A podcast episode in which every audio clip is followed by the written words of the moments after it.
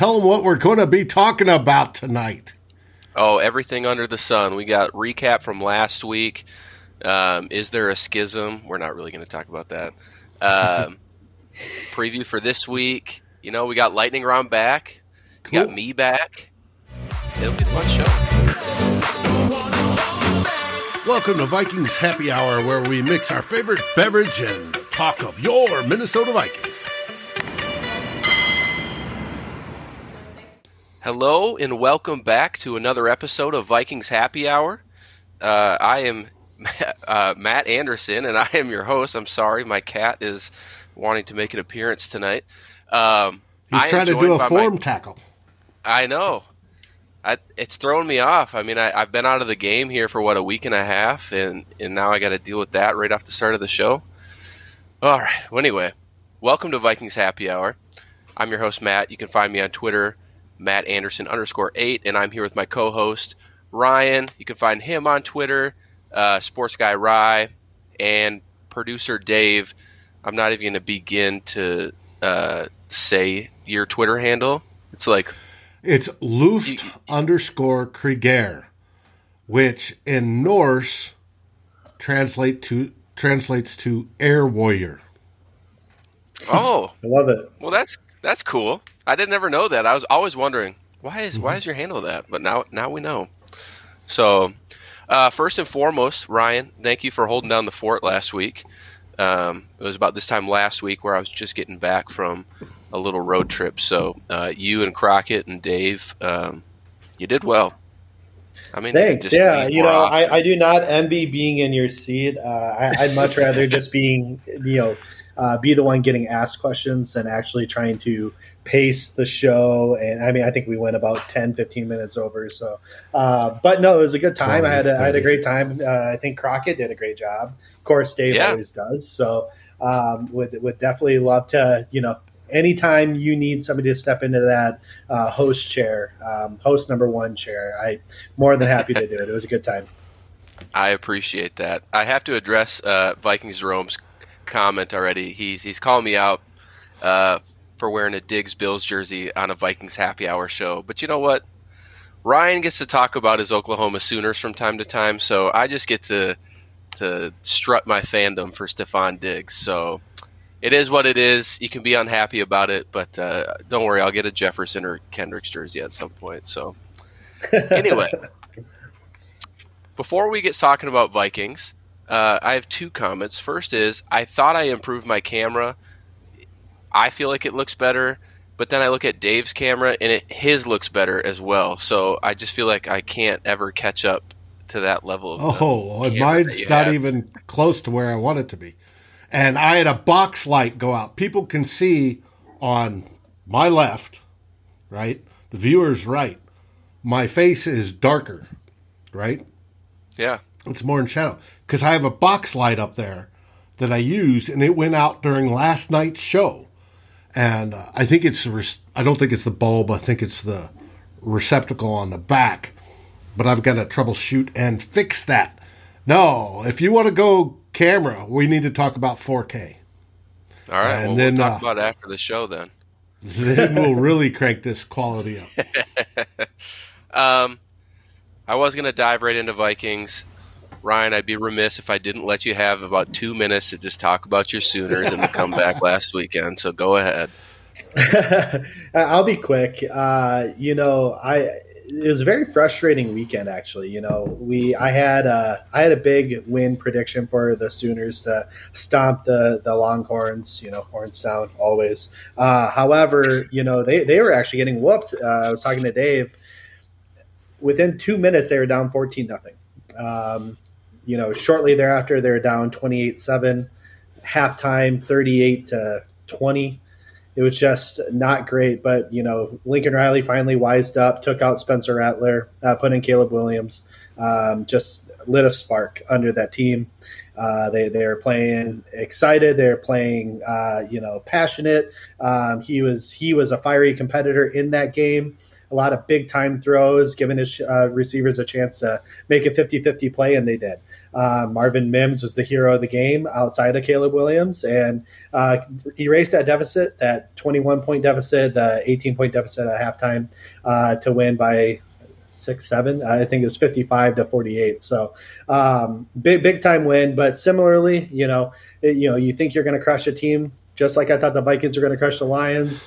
And, uh, and, and, we're actually, I, technically, I did uh, just to try to play a little devil's advocate. I did say that we would win by a narrow margin. I think I said eight points on the show last week, uh, but I really did think we were going to crush them and to to win by the you know hair on our nutsack. Basically, that, that was a bad. It was a bad game, and it was a very yeah. frustrating Sunday. So, um, at where at least Saturday was very frustrating. A lot of swear words in the house that erupted into excitement and, and, happiness. I couldn't even be that excited after the Vikings game. It was just a brutal loss. So, or br- it was a brutal win. Brutal, brutal, brutal, victory. Yeah. Yes. Yeah, well, let, yeah. let's talk a little bit more about that. I know uh, I have been uh, the homerist of homers on on this show and amongst climbing the pocket when we look at score predictions.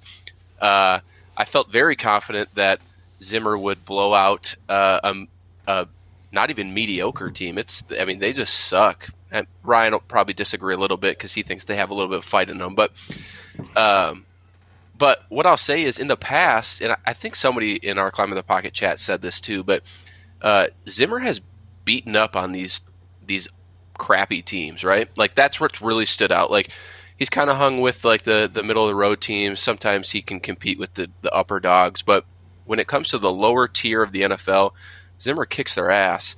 And it was a little nerve wracking to not see that this past weekend. Now, his defense did great uh, outside of maybe the two minute defense uh, in, in both halves. That's just been their bugaboo all season long. Um, but back to the game itself, you know, I, I, I do think the defense played well. Um, I don't know, Ryan. What's like what's going on with our offense right now? It was this team can never click on all cylinders, and if they could just do it at one time, they'd be such a good team. But they just can't. Yeah, honestly, I I'm uh, I'm dumbfounded. I, I I am not sure what it is. Obviously, we uh, on the show last week, I did uh, do a little thing called Trend or Mirage, uh, a new mm. added thing to our lightning round, and I asked the guys. Um, is Kirk uh, is Kirk's game two and three, and Klint Kubiak's game two and three, and I think I said the O line's game two and three. Are those trend or are those like um, you know trend or mirage or whatever that whatever terminology I use? And um, everyone ch- seemed to think that the weeks two and three were the real Vikings, right? Um, yeah. And and it, it's showing to not be the case. It's showing that weeks one and four, and, and I'm not talking Kirk here. I, I, I don't think Kirk himself played poorly. Um, he didn't play great. Uh, he he did fine. Like I, I, think he did what we asked him to do. I think it's the play calling. I think it's Klint Kubiak or Mike Zimmer, who, whoever you want to place blame on. Um, that you know we got the lead and we are comfortable with that, and we are ready to just kind of ride it out, and we weren't going for the the kill shot. And uh, unfortunately, you can't do that against hungry teams. So, so, again, you had mentioned the Lions are a bad team. Yes, they are. They're a bad team, but they're a proud team. They're they're a team that has a lot of fight in them. They have a they're a team yeah. that isn't going to just go away. I mean, you look at all the teams they've faced right now. The 49ers they lost to. They were down big and they came back to only lose by eight. Again, it's still a decent margin, but they, they came back. You have the Baltimore Ravens, who just had a miraculous comeback themselves. They were 66 yard field goal away from beating the Baltimore Ravens, who, by all accounts, are one of the top teams in the league. They um, put up a big fight against the Packers in the first half of their game uh, the, the, game that they played. And yeah, I think they got kind of whooped up by the Bears. I think it was the week before they played us. But um, they, have fight in them and they have like and they're hurt. I mean we played a team that was out two starting offensive linemen. Um, their best or second best pass rusher um, their top two or three cornerbacks. Um, i mean they were depleted and they almost beat a dalvin cookless and michael pierceless team uh, Vikings mm-hmm. team that's supposed to, again, by all accounts, uh, by Vikings Twitter, this was supposed to be a minimum, at minimum, a playoff team, if not, you know, aspirations to reach a Super Bowl. I think a lot of us were had our expectations tempered there a little bit, but there were some in this fan base that fully expected the Super Bowl. So to, and I think I said this in the, in our climbing the pocket group chat. If I'm a Lions fan right now, I'm more proud of my team than the Vikings fans should be of theirs. I know they lost. They didn't win the game, but they put up a fight and they almost beat a team that they had no business in beating. Right. And uh, sure, a yeah. win's a win. I get it. But, and, and I'm not a big moral victory guy, but if I'm a Lions fan with the roster that that team has for them to compete with our team is that that that's inexcusable for Mike Zimmer and staff because I don't put the I don't think I put the blame on the players. I, I don't think that this was a player issue this week. I think it was 100 percent a coaching issue. Yeah, and it's it's all about expectations, right? Like our expectations are playoffs, whereas the expectations of the Detroit Lions is let's just upset some teams this year and throw their season out of whack. And they almost did it to us, right? Like everybody I I feel like a couple weeks ago in, in the final score, Dave was talking about how uh, Zimmer had his, uh, well, his butt cheeks clenched a little bit when it came to to how the game was going. Uh, I think all of the players and all the coaches on the sideline uh, were, yeah, they were they were nervous. They were. Uh, Zimmer had to have been fearful for his job had he lost that game. Um, I saw Absolutely. Doogie come out with it this week, uh, just replying to somebody with on, on Twitter, and he said fans' expectations are high. The expectations within that building are higher, which to me says a lot about how hot Mike Zimmer's seat actually is. Um, when I think when the season kind of started, I thought, you know what, get to the playoffs.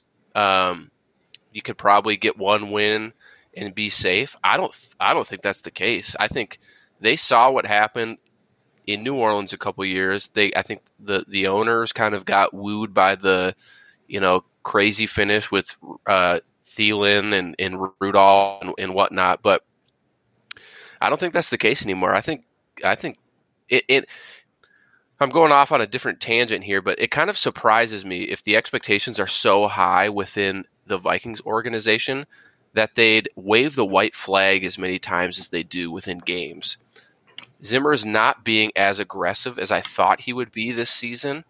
Um, there have been a couple instances, but I mean, even think about, you know, when when Greg Joseph missed that 49 yard field goal, right? Uh, that's an opportunity right there, where I think it was like fourth and four. You could just go for it and continue to drain the clock, maybe score a touchdown, whatever. But what ends up happening is they missed the field goal. You know, we all know what happened the rest of the game. So that part is kind of surprising me this year is Zimmer's lack of aggressiveness. And I hope, I hope, and I feel, I feel like I say this so many times. Uh, I hope this is a wake up call for this team, right? You almost yeah. lost to the Lions. And we saw the exchange on the sideline. Some fans wanted to say that it was a fight between Zim and Kirk. I think, if anything, it was relief uh, for both of them, uh, combined with some excitement with the fact that they actually won. But I hope uh, I was listening to Pat McAfee's podcast the other day, and he's like, hopefully this just rips the lid off, right, for this Vikings team, and they can put it all together now and realize, hey, we need to play better. There were too many mistakes this past weekend. Um, mainly, I th- offensively, there were obviously one. I'll let you speak to the offensive side of the ball, but I want to talk quickly about special teams, the mistakes on special teams that we had. Um, Greg Joseph missing a 49 yard field goal short. That's rare. I mean, I, have seen shanks left and right, but to come up short after you've been nailing 50 yarders, that's a little weird to me. Um, but the other thing that really drove me nuts is Ameer Abdullah returning kicks. Uh, there was one for sure that was going out of bounds that he fielded, and I think we took the ball at like the 20. Uh, and then I think, I think, it was like the, the, 15. It was like the 15. Actually, yeah, it, it was, was. It's horrible. bad. It was such a bad decision. Yeah. And I know you like Dede Westbrook. I think he had a, a bad punt return. Right, he just kind of misjudged it, and it was a boom of a punt. So it's hard for me to say like what you should and shouldn't do there. Well, it was um, within it was I think within like the eight yard line or something like that. And I know with anything within the five, they kind of leave it up to judgment because in theory that ball is supposed to fly, you know, bounce out of the back of the end zone. But um, but obviously that was just a hell of a punt. Granted, yeah. at that point, maybe try to fair catch it, but I mean, you know, we you you don't want him fielding that punt and then doing what he did a couple weeks ago, which he lost like four yards and Vikings Twitter lost their damn mind. Like, uh, it, it's just a tough call. You know, you have to make a decision, and I, I am not saying he made the right one, but in it, I think technically by the book, he did the right move. Like, let it have an opportunity to bounce out of the end zone because either way, you're going to yeah. be stuck right there. But yeah. Yeah, Daniel brings up a good point. Field awareness, right? You need to know where where you're looking. Um, Kaya asked a question in the comments, and I'm going to leave that question to you. But do you think it would have been better for the team overall if we lost on Sunday and Zimmer lost his job? I mean, um, long term, I, I, I, I don't know. Zimmer's going to lose his job regardless, right? Like, he's not going to keep his job unless we make a run into the playoffs. And at this point, we just got through, I think, our, our, easiest part of our schedule. Now we have the hardest schedule left, remaining schedule left in the NFL right now. So I can't imagine we're going to make it through this gauntlet. Um, with our heads above water, I think we're. I think he's done. Um, now, would it be better to just kind of, you know, take him out to the pasture and, and let him go now? I, I don't know what value you're going to get out of that. I'm a big proponent of it, I guess, just because then we can get a head start on what we're looking for next eh, on this next go around. Um, there's a lot of very intriguing names out there that um, that really get me excited as as a as a fan. Um, of who we can potentially go grab, but um, you can't really talk to anyone until the end of the year anyway. So it, it, it all kind of doesn't really matter. So would it have been better for us to lose and and, and start that train now? Maybe uh, more or less just from a draft pick perspective. I think we probably would start trying to throw in the towel a little bit and you know maybe see what we have out of some of these younger guys, which would be better for us in terms of the future. Um, but at the same time, you know, you guys, you got guys like uh, Anthony Barr, who's in his last year with the team. Uh, you have guys who likely might be on their last year of the team anyway. Um, that mm-hmm. you know you want to give them your best effort, I think, and uh, they owe that to us, and we probably owe that to them. Yeah, and and I don't want to get like too bleak about the future, but I think regardless of how this year ends, I think fans should be ready for potentially a worst, a, a very worst season next year. I mean, we have a lot of people on one year contracts. Um, the whole staff could look different. Uh, front office could look different. I mean, it, would be some complete overhaul changes um, coming next year, and so that's why that's why I say like for this season, like I think everyone kind of is reading between the lines, but just just embrace uh, the Vikings this year um, as much as you can, right? Uh, and have fun with it. This doesn't need to be a I told you so like some fans were doing after the first couple weeks with Kirk and his stats, or uh, you know, it, we're all fans of this team.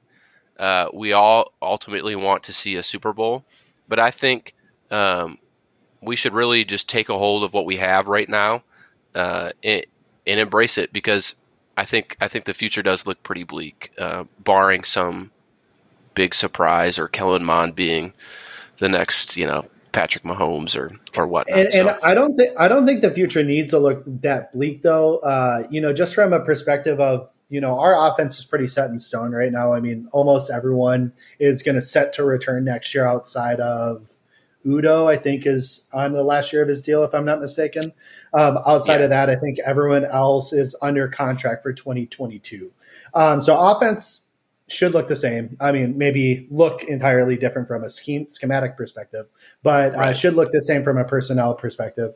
Um, defense is going to look much different. Now, could that be absolutely awful? Yes, it could be. Could it be a more of the same? It's not like this defense is dominating right now. We're going to have Hunter. We're going to have Kendricks. We're likely going to have. Oh, we're going to have Harrison Smith. He signed that new contract, and yeah. we're going to and we're going to have Tomlinson so, you know, we're going to have those core staples and then we're going to need to fill in around them, just like we did essentially this year. So, um, I, I, don't think it necessarily needs to be bleak, but it, uh, it is going to be different. And that's yeah. uh, because we will have a new coaching staff at minimum and likely maybe a new GM. So we'll see. Um, you know, but, you know, to go back to the, the Lions game real quick here, um, are or actually I'm sorry, let's go back to Zimmer quick because you had said you're hoping him to be more aggressive. And I think you had kind of mentioned a, a, couple of fourth down things. It's more than just fourth down. It's more than just going for it on oh, fourth and fourth and five in the opponent's um, side of the field. It's it, it's just being a having an aggressive mindset throughout the whole game plan.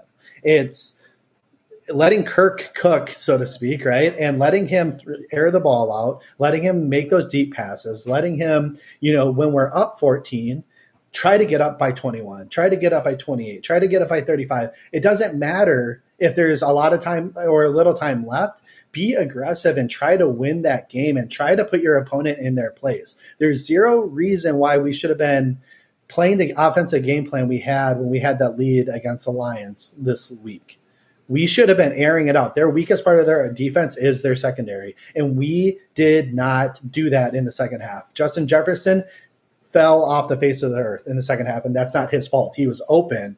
We just weren't throwing those passes. We weren't calling those plays. We weren't scheming up those matchups. We were running the ball and we were playing conservative. And that's what I think you mean and what we all want to see out of this game plan going forward is and, you even heard it last night, or not last night, two nights ago, or whenever it was uh, with with the Colts. They did the same thing, and yeah. look what happened to them, right? Like, and the coach called himself out on that, which I don't think Zimmer or um, Klint would probably do, or I don't know, maybe they did, but um, I, I, think that we need to have more of a holistic, aggressive mindset versus just a situational fourth down. Let's go for it. No, just pedal to the metal until you truly don't need to. And yeah. I don't know when that number is, but if that's a 35 point lead, then that's a 35 point lead. Yeah. Um, couple more points on the on the game last week, and then we'll move along to the the the preview of the Vikings versus the Panthers. Um, Dave, I don't know if you're if you're there right now. If you want to come out and talk about Christian Darrisaw for a little bit, uh, it's an offensive lineman, so I know I know you get excited about him, and we have good ones now. So, uh, I do. What are your takeaways for uh, Christian Darrisaw on Sunday? Oh, he has sand in his pants. I love it. Um, uh, watching him on tape, there are a few things I would tweak, but for the most part, his balance is good. Uh, when defensive ends try to come up on him, he has good hand uh, placement usually stunned him, yep. right? They did not get through him. There was no power rush through him whatsoever. He didn't end up on his ass like Rashod Hill did again yeah, last week. um, he, there's room for improvement, but there's also just by the viewing of those reps, and I think there was only about a dozen of them, and most of them were pass reps versus run reps he was so much better. Yeah. And he kept his side. He get nobody came close to Kirk Cousins on his side except for when Kirk rolled into him. That was it. He didn't let anybody by. I want just like some of the viewers here have talked about, some of the people in the chat, I want to see him start. I want to see him start this weekend. Yeah.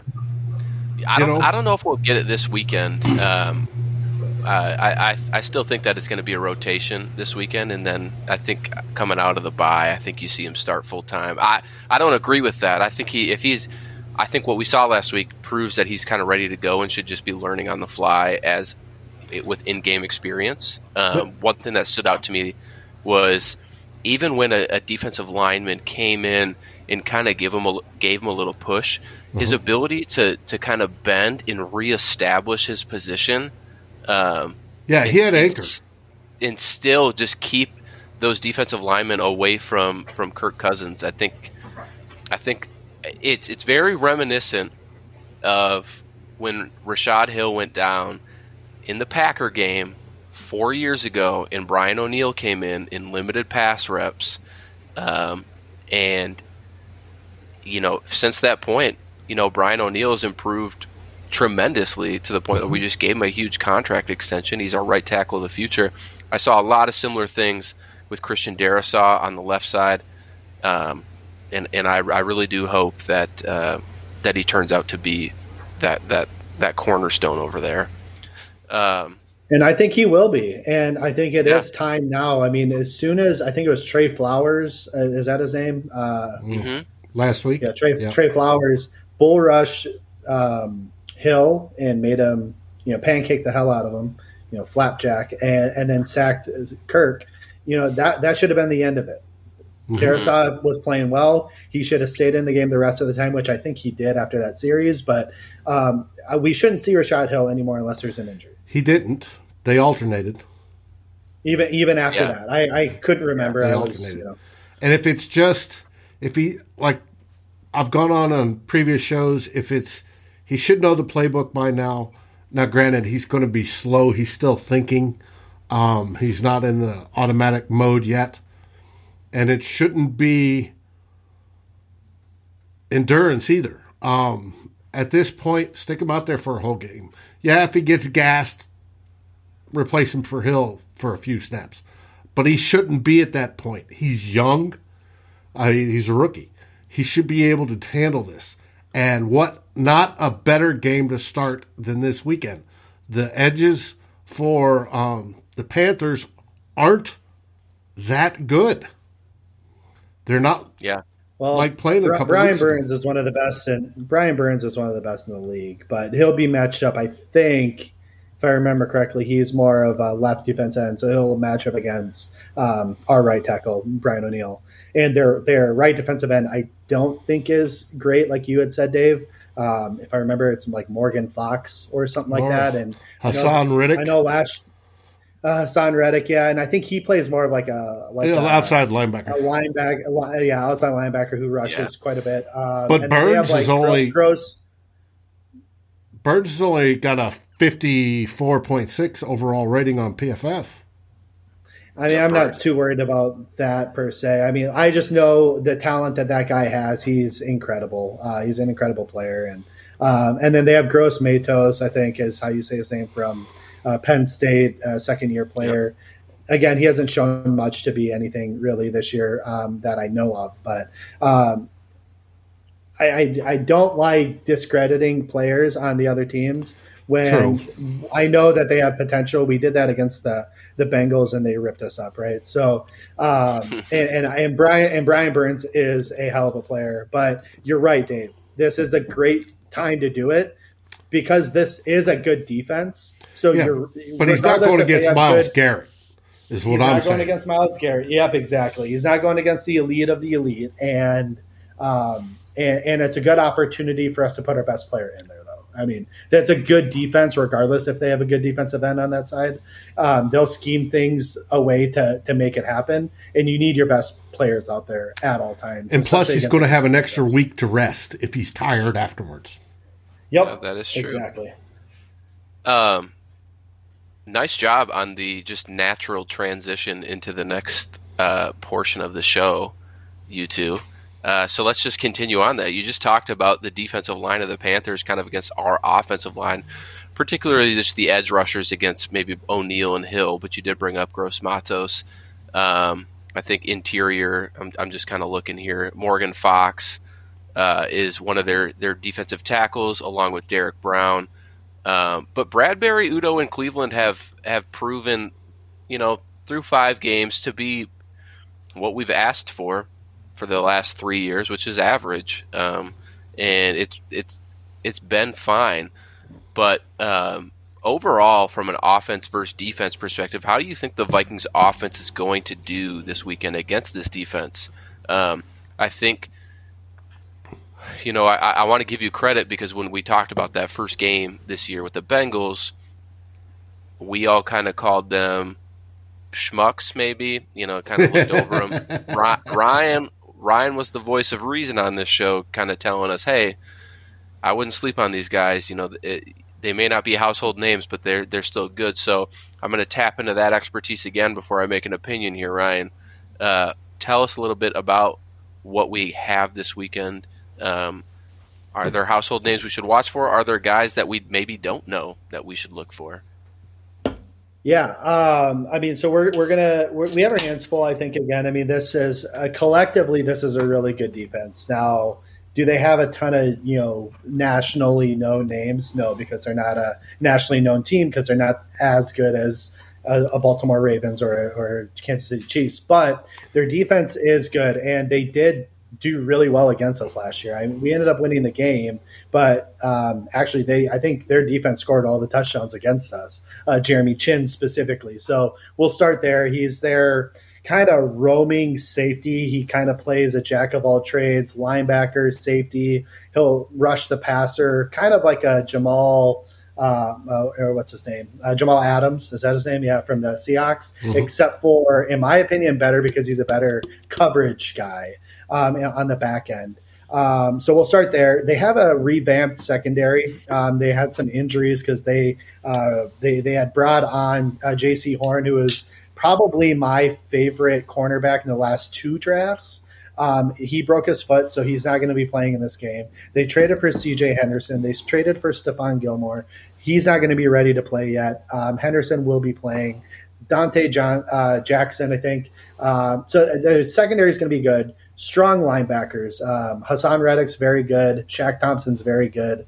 Um, I can't remember. I think there are other guys. Carter, uh, he's a middle linebacker. I, I, don't know much about him, so I'm not going to speak to him.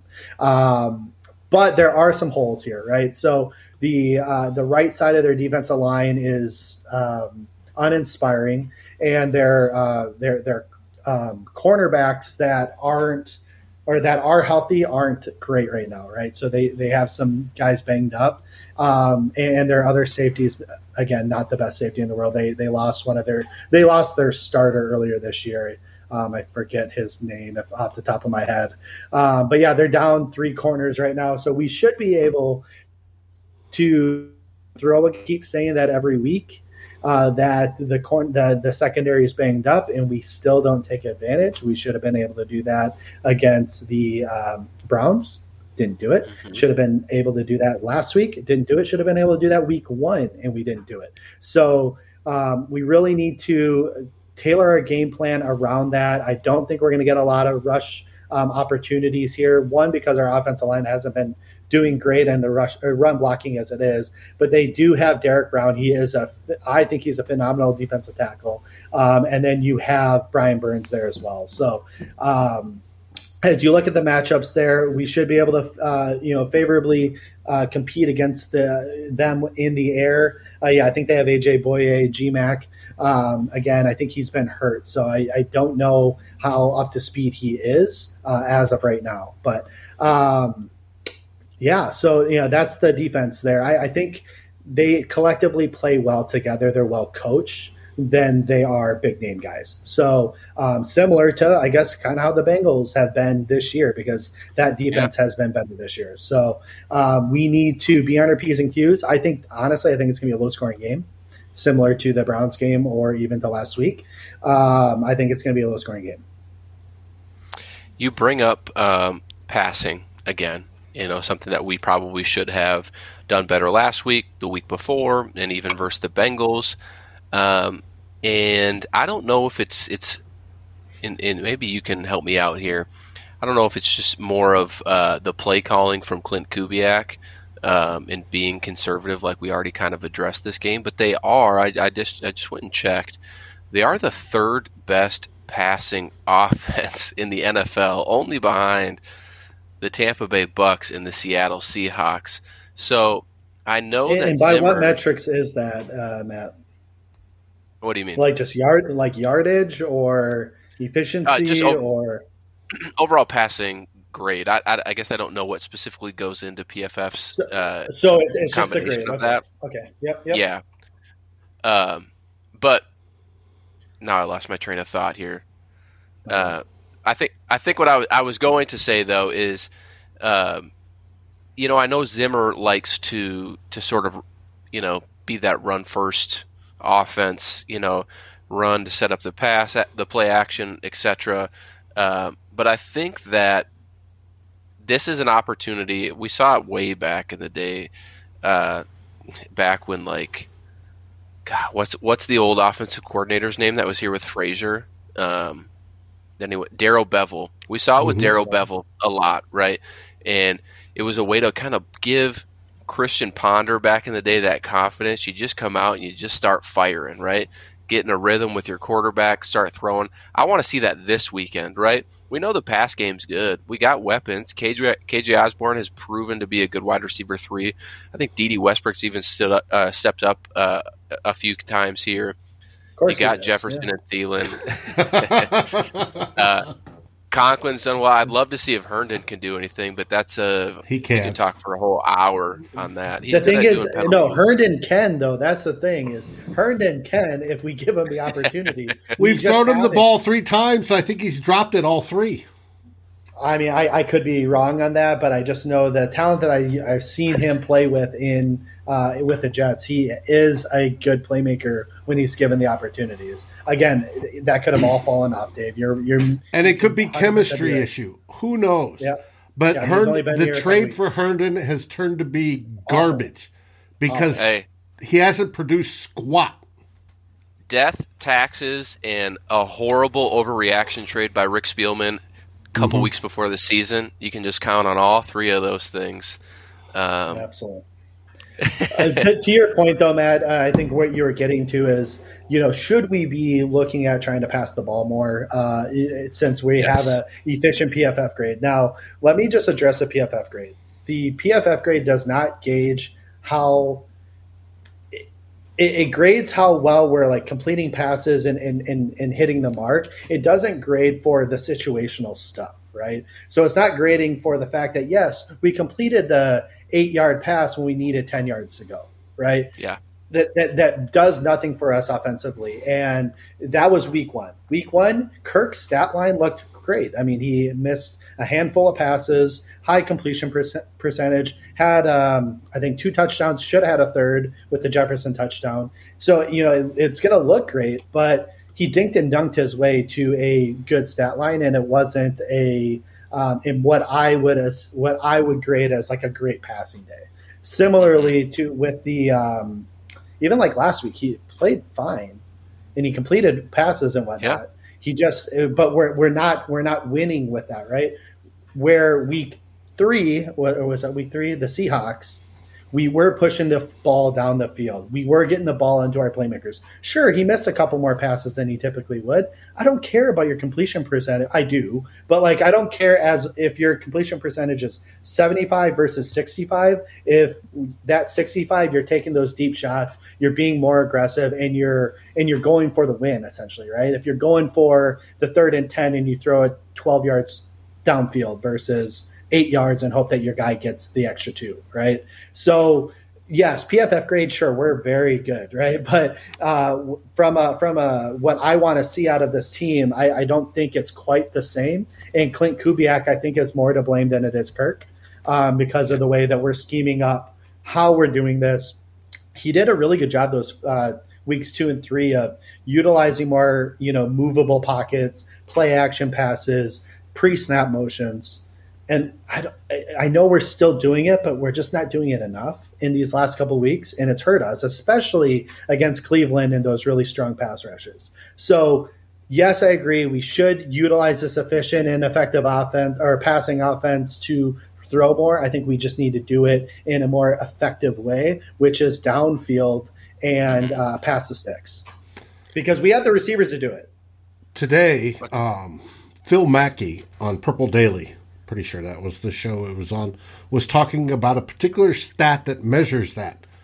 It says a pass on first down is expected to go minimum to be successful, a successful pass rate or distance is expected to go X number of yards. It may have been four yards, right? On third down, is expected to go six yards, or 75% of the distance, uh, or on second down. And on third down, it's supposed to go beyond the sticks to get third a first fourth, down. It's got to be 100%. Yep. Right. Yep. And if it doesn't get that 100% to get that first down, it's marked as it's not a successful pass. And in that metric, Kirk Cousins was third from the bottom because he dinks and dunks. Last season, on uh, one of the In the Raw shows, I was railing on Kirk, and uh, Ted and Drew were like, "Why, Davey threw for 29 out of 31 passes or 32 passes?" And I said, "Yes, but not a single one. There was one pass that went beyond 10 yards, and none of them went further than that."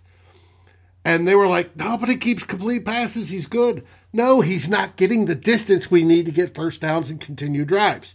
That is a successful offense passing yeah. offense. And that, I believe, falls not necessarily on Kirk, um, Kirk, um, because yes, maybe Kirk is partially to blame if he's going, well, there's two high safeties I'm not throwing over there. That's a problem when you're throwing to the best receiver in all of football or close mm-hmm. to it. But if and, and it's it, but like to your point, Dave, you do need to make smart decisions, right? If you have right. two high safeties, you know you don't want to, you know, you don't want to just shotgun receivers it double.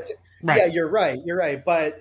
It, but you also need to know advantage of the times where they come out of that, and they don't do that. They stick to the game plan, right? Which is but even and dunking. Even with that, if even if you're using JJ as the decoy to run the safeties out, then run somebody over the middle or a crosser that is at the sticks or just beyond the sticks and have that guy your primary target versus the two yard dump off to CJ Ham or the screen five yards behind the line of scrimmage to Adam Thielen or Conklin or whomever who instantly gets picked up by the um, cornerback. That's what we're saying. You got to. This is all part of either Kirk execution or the planning of Klint Kubiak telling him you've got to change who you're looking at as your keys and go for these plays. This is where it's designed to be open to get us these yeah. first downs. Period. This is where you go. Last res- last resort is that little dink off, dump off pass, right? But that's not your primary. That should be your third or fourth option. And that's what mm-hmm. we're not seeing. And that's what I think, Ryan, pardon me, but I think that's what you're trying to say is that exactly is exactly not what we're not seeing. Mary I, asked, I why can't they figure this out? David, Mary, I, will talk to you offline on that one. Yeah, I, ha- I have to interrupt uh, I, I love the passion. We got to keep this show moving. Uh, this is where I wanted to start lightning round, but there's still two things I want to kind of touch on for this preview. Um, and I also have like a million other thoughts going through my head because I saw Ryan pour a drink. We didn't talk about drinks tonight. Ryan's drinking four roses. I was drinking four roses, so my mind's kind of blown there. Dave, quick, what were you drinking tonight?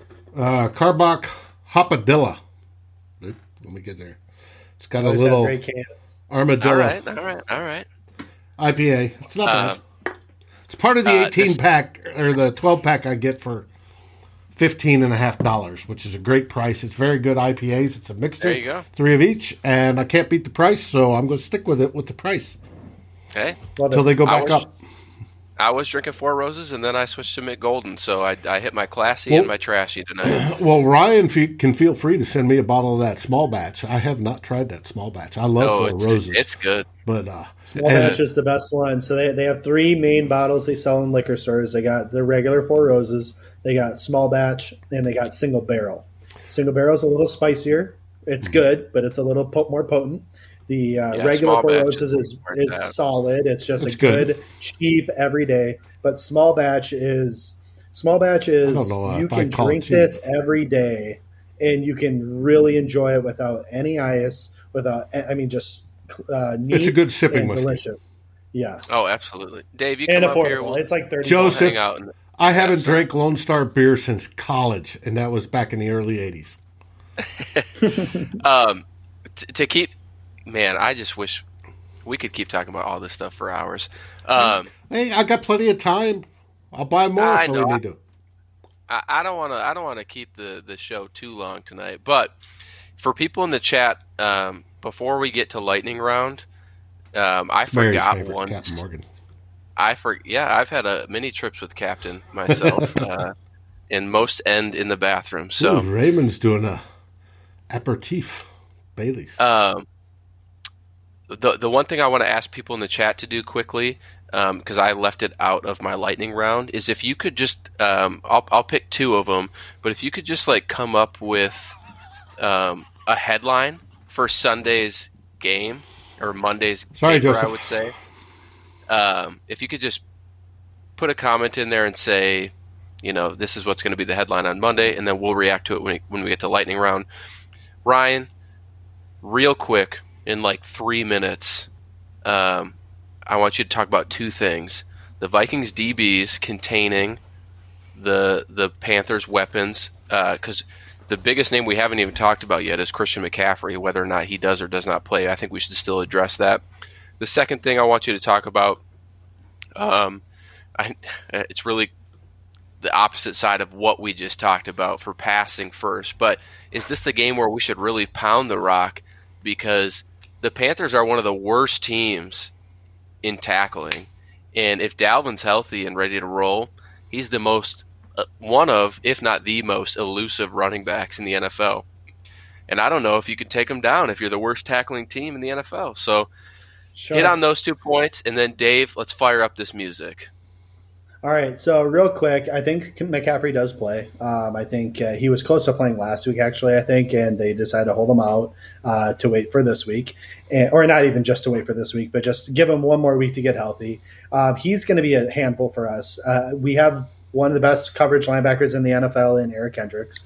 Um, and so that that helps. But we do typically do struggle against uh, pass catching backs, and he's the best of the bunch. So um, a, a, healthy McCaffrey um, is going to get a healthy ten targets out of the backfield, and plus his ability to run the ball effectively. Um, where our run uh, our run defense has not been great. I mean, even the Lions kind of ran it up on us a little bit. The Seahawks did. Uh, obviously, the Browns did. So we need to be able to mitigate uh, that.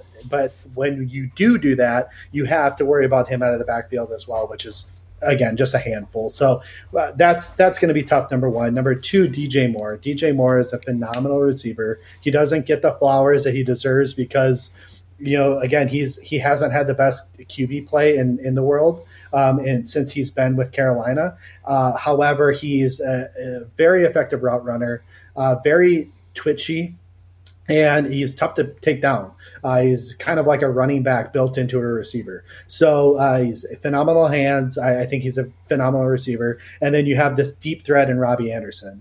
Um, I don't know much about Terrace Marshall. I, I, I, expected a lot out of him coming out of LSU, uh, but I haven't heard much about him um, so far in, in terms of his NFL career. So I'm not going to sweat him too much. Uh, I think really our, our main three focus needs to be um, CMC. DJ Moore and and Robbie Anderson, and then yeah, I, I, in a group chat we were talking earlier. Um, they have an up and coming tight end. I don't think he is um, somebody that we definitely need to worry about. But Tommy Tremble, he's coming Tom, into. Okay. Yeah, yeah, he's coming into his own again. He's splitting a lot of the the the, the reps with Ian Thomas and um, and now that Dan Arnold is out of out of town, he went got shipped down to Jacksonville for C.J. Anderson. Um, he's getting more opportunities, and granted, he's not doing anything spectacular, but he's catching touchdowns. Uh, and say, he had a really good game two week. He he had uh, he had a really good game, I think, two weeks ago um, and not really good, but he had a couple big catches and one of them for a touchdown. Um, so it, you know, something another red zone threat that we have to worry about on top of Moore uh, Anderson and um, uh, McCaffrey. So and of course you got um, Chuba Hubbard. Yeah. yeah, and then and then yeah, whenever the whenever you have McCaffrey out, you do have Hubbard, who is an effective downhill runner. Um, he can catch the ball a little bit out of the backfield. A significant downgrade. We do want Hubbard in the game as much as possible versus McCaffrey, but um, but you know, I think I think you know McCaffrey, if if healthy, is going to get the full workload. Um, in terms of our defense here, or um, yeah, in terms of our offensive game plan, in terms of pounding the rock again, they have effective linebackers. Like Sixty seconds. Yeah, they, they have effective linebackers. They have uh, and a, a, couple of really strong uh, defense alignment. I think we can run the ball on them. Uh, however, I think our uh, path of uh, path of least resistance is going to be through the air even though they are uh, a opportunistic team out uh, uh, in terms of picking the ball and causing those turnovers that way. Um, if we game plan appropriately, I think we can uh, utilize Jefferson and Thielen to our advantage against these cornerbacks. However, when you do have Dalvin Cook, you got to feed him the rock a little bit because he is one of the best backs in the game when healthy. So, boom. Thank you. That was perfect. That was very speedy. Just how just how we I needed tried. it. I try. Um, I I see a few headline comments uh, in there. If people can give a few more, uh, then I'll pick from those when we get to there. But it's now my new favorite time of the week. Uh, it's the lightning round. Dave, hit the music. Mm. Doesn't that just get you pumped up? Can we just keep that on repeat till the show ends? Um, I'm a horrible host. I didn't go back and pull last week's uh, records. Um, do you remember any offhand, Ryan? I, I, I don't. I didn't keep track of it at all, so that that's on me. Okay. I should have. I I, didn't, I I think we were all very optimistic, and I don't think we did a great job in terms of uh, what ended all up right. happening. Because we thought, you know, Dalvin Cook would get a lot of yards. He didn't end up playing. We thought that Kirk was going to throw for a ton of touchdowns. He didn't end up doing that. Uh, we thought that we were going to contain. Um, actually, I thought Swift would get loose on us a little bit, which he did. Um, Dave and Crockett definitely thought we'd mitigate that. Um, so yeah, we, we, had a couple of those things, but that's about it. I mean, I, I, we did not do a great job last week on the over under. I think we did beat I, the sack total though. We did do the yeah the sack total for both Hunter oh. and for the rest of the team. The whole team. We did uh, get correct. Yep. All right. Well, here it is, ladies and gentlemen. It's Vikings happy hour lightning round. Uh, I will do a better job next week of uh, coming back to this show and giving everybody feedback. But here we go. Ryan, we're going to start with you here. It's the over under section. Uh, Danielle Hunter, two and a half sacks this weekend. He's going up against right tackle Taylor Monton. Monton or Monton? Uh, either way, Mo- Moton, yeah. I uh, am going to go under. I don't think. I think he's an effective right tackle. Uh, Hunter is on a tear right now, and I do think he gets a sack, but I don't think he gets three. So I'm going to go with. All right. All right. Dave, moving over to you. Uh, the Vikings defense, one and a half interceptions. We saw Eric Kendricks with one last week. Harrison probably should have had one. Mm-hmm, uh, what do I'll, you think? I'll go over. They're due. Okay. They're gelling. They're getting better and better week by week. All right.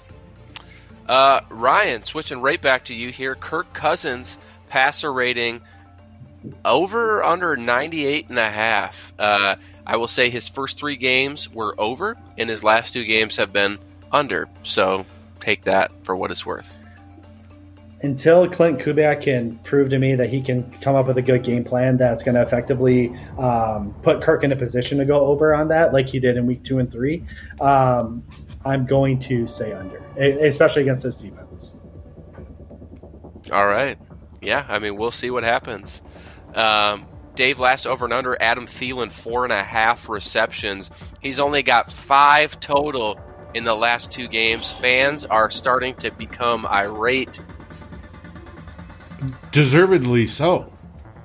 It's he's got to be targeted more, and that has to have been brought up to Klint and Kirk that, hey, second best receiver on the team who's a Pro Bowler is right over there. Throw him the damn ball. I'm going. So over. you're saying over then? Mm-hmm. He's going to have right. a good day. All right, let's switch over to buy sell. Um, we'll stick with. Well, no, no, no. We'll, we'll go back to Ryan because I want I I love having Dave talk about O line. Uh, buy sell Ryan. Mike Zimmer is he on the hot seat? I'm selling all of my stock that I have in all of my different funds to buy that Mike oh, I, I am buying I am buying all the Mike Zimmers on hot seat stock. I can. Yep. All right. Uh, Dave, I know what the answer is going to be. You're going to go broke on this. Uh, but are you buying or selling Christian Darrisaw's debut? Oh, I would buy it in a heartbeat. Now, whether yeah, it happens or not is a different question. Um, I would buy it in a heartbeat. Uh, do I think he will? Yes, I do think they will start him. All right. They still may do the rotation, but I do think he starts. Sweet. Can you get that music going again? Yeah. that music's I like it. It just pumps me up, man. I don't know what it is. Um, we talked about it earlier in the show, Ryan. First, it was the Vikings offense surging. Now it's the Vikings defense. They're not quite matching the level that they should be on to, to meet in the middle. But just sticking to the Viking side of the ball, are you buying or selling the last couple weeks of the Vikings defense?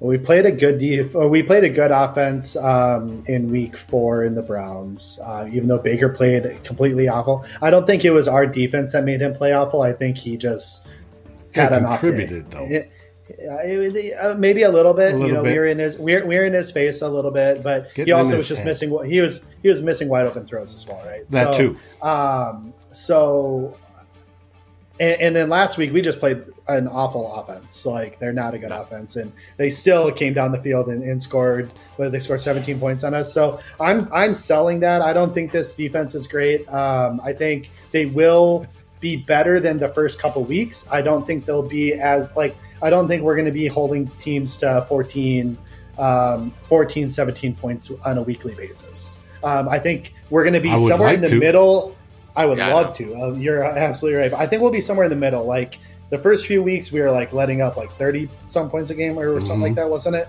And then the, and then now we're letting up. I think uh, the last two weeks just in the teens. I think we're going to average somewhere in the mid twenties. Okay. Okay. Um, Dave, last buy or sell here. Are you buying or selling Everson Griffen's resurgence? This has been. Co- I mean, I called it out in the group chat when he was signed him. I, I said he'd blow up again this year, and people were like, "No, and no, you were no, right. I, I, I didn't think that was the case. I thought he was basically washed, old and washed. But no, I'm buying it. He is back. He is comfortable. He is back with in an environment that loves him. He is able to be Everson, and he looks five years younger, and he is playing it. Yeah. And as Andre Patterson said today in his presser, you know, he's telling him, I've got to limit his snaps so he lasts all season. He goes, I tell you that yeah. guy, tell you, the guys in the press, that so I can hear it myself. Because right now, how he's playing, I don't want him out. He did mention, though, he will always be in on nickel situations, which I found very fascinating. Yeah. Well, but I'm buying uh, until we see otherwise, until he falls off and that won't be probably until later in the season. But I'd rather have it later after we get through the gauntlet for now than right now. So I'm buying wholeheartedly. All right. Sack Daddy's back. Ah. All right. So we have one more section before predictions. I know Ryan is getting his uh, his special guest ready. We we don't have a guest this week, so uh, Ryan's son is going to step in and, and hit us with his prediction this weekend. So I'm stoked for that. Uh, but before we get there, we had some headline comments. Uh, I'm going to use GMAC's second one because the first one I just I don't know how we'd talk about it. Uh, so the first one I'm going to give to you, Ryan.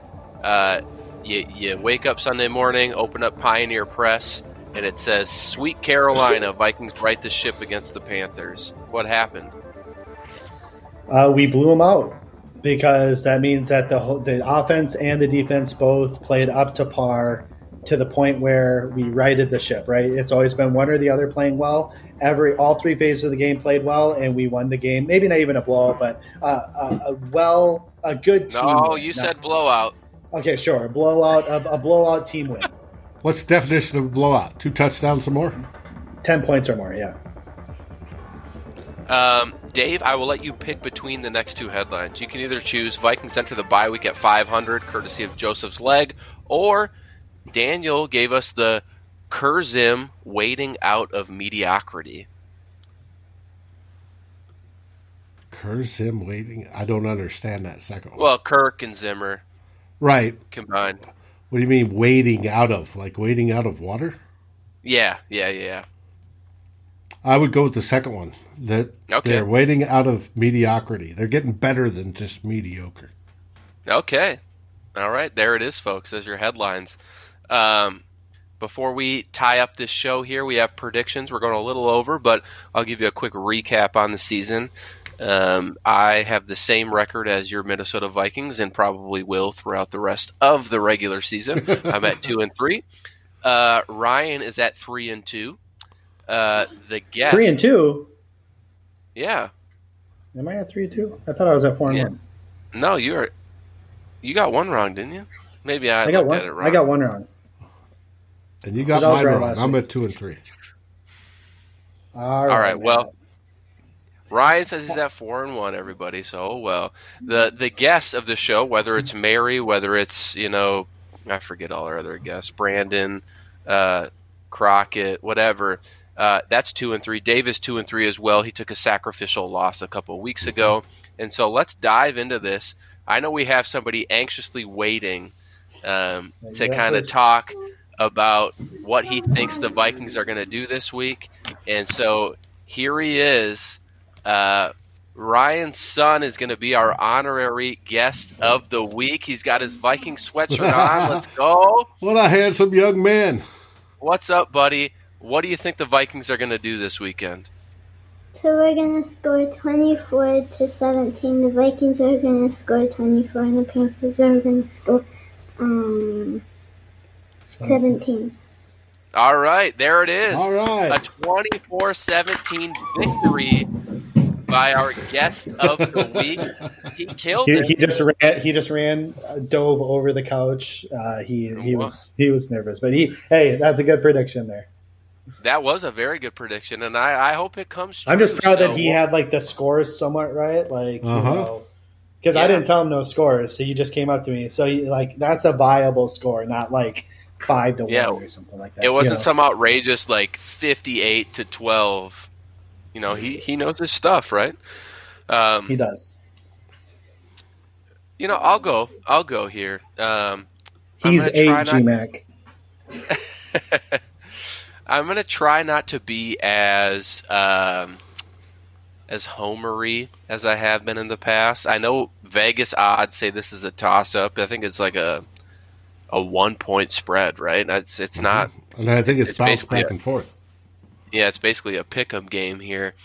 Um, I think the Vikings win twenty to eighteen it's going to be a weird. I, I, I feel a safety coming.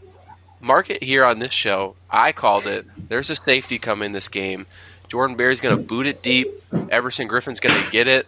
And if that happens, um, I'll buy somebody a jersey.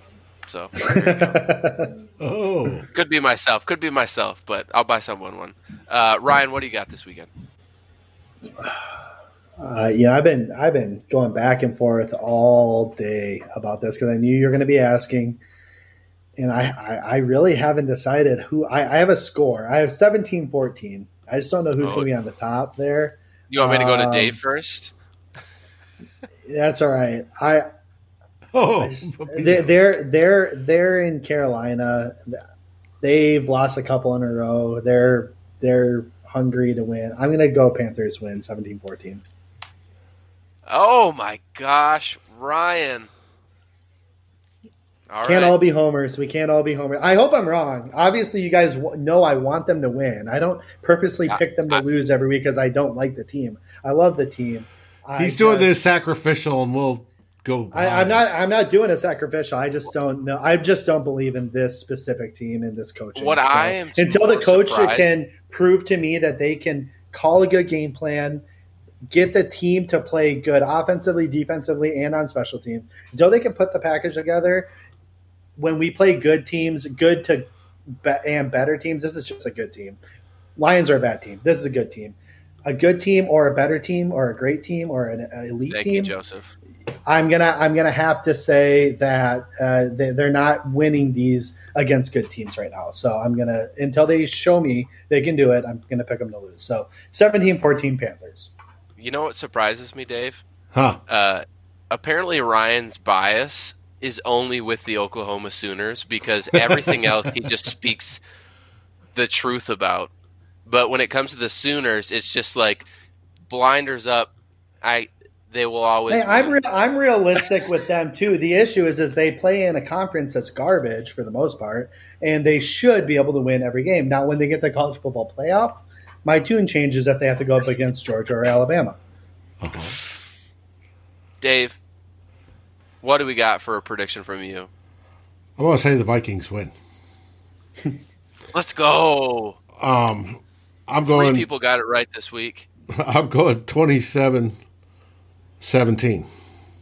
Okay. Ooh, 10 point okay. win. So That's the Vi- a win. Vikings. I hope you're right, Viking, Dave. Hey, I hope I'm right too, but I think whether it be having a scripted second half coming out or whatever it is, I hope it works and like everybody says, that the offense comes together and the defense comes together and that we really don't have to rely on special teams. Yeah, if Joseph Head yeah. kicks a game winner, great. But I don't want him to kick a game winner. I want him to kick extra points because we're two touchdowns or better ahead. I agree. I agree. Yep. I agree. 100%. A win this weekend puts us at 500 right into the bye week that's exactly what this team needs to make mm-hmm. a little final push here before the gauntlet of the Cowboys, Ravens, Packers, Niners. I mean, it's coming, folks. So, need to get this one, need to get on the right track, uh, come out of that bye week strong. So, um, this was hey, fun. Real, real, yeah. real, quick, I know we're yeah. over time here, but quick yeah, shout out to talk about wife. the Sooners. No, no, no. Quick shout out to the, to my wife here. She uh, hooked me up with this shirt Golf. Oh my god. Okay.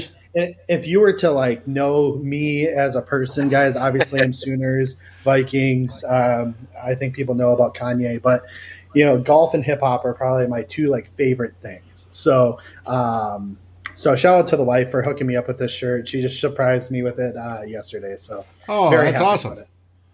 Always keep the women in your life and, happy. And of course, she got the Brandon, you know, ready to come make that prediction tonight. So. Uh, Ryan, two Ooh. seconds. Joseph, he loves talking Sooners with you. Give us the score prediction this weekend. If Caleb Williams plays, blowout, and I'm talking 18 point blowout. Um, if they go go back to Spencer Rattler, I think it's a I, I, I think it's a close game if they go back to Spencer Rattler. Okay, I right. just brought up uh, PFF's Greenline to look at the line. Yeah. Um, they have the Panthers started out favored, but the betting line has moved it. Now the Vikings are favored by one. No, no, we want to be underdogs. Hopefully that changes by Friday. So, just what it is. And well, Daniel said we have the best receivers they've seen yet. That is true. Uh, the easiest schedule in the league coming up, or the previous four games, has been, I believe, for the Panthers and Minnesota. Right? They both are right there. Um, this should be a good test for Carolina and to see where we are against them. So, and I think we're better. Well, I do too. Ryan's the only one that doesn't, so whatever. We'll revisit. Oh, he needs more four roses. that is true. I get more and um, more wanna... negative the drunker and drunker I get. So for everybody, you guys lit up the chat tonight. That was fantastic. If you're listening this uh, on the podcast, uh, I appreciate you guys uh, listening along. We have a lot of shows still coming up, uh, even into the bye week next week. I think, barring a Zimmer firing, Vikings Happy Hour will be taking a week off with the Minnesota Vikings just to kind of regroup.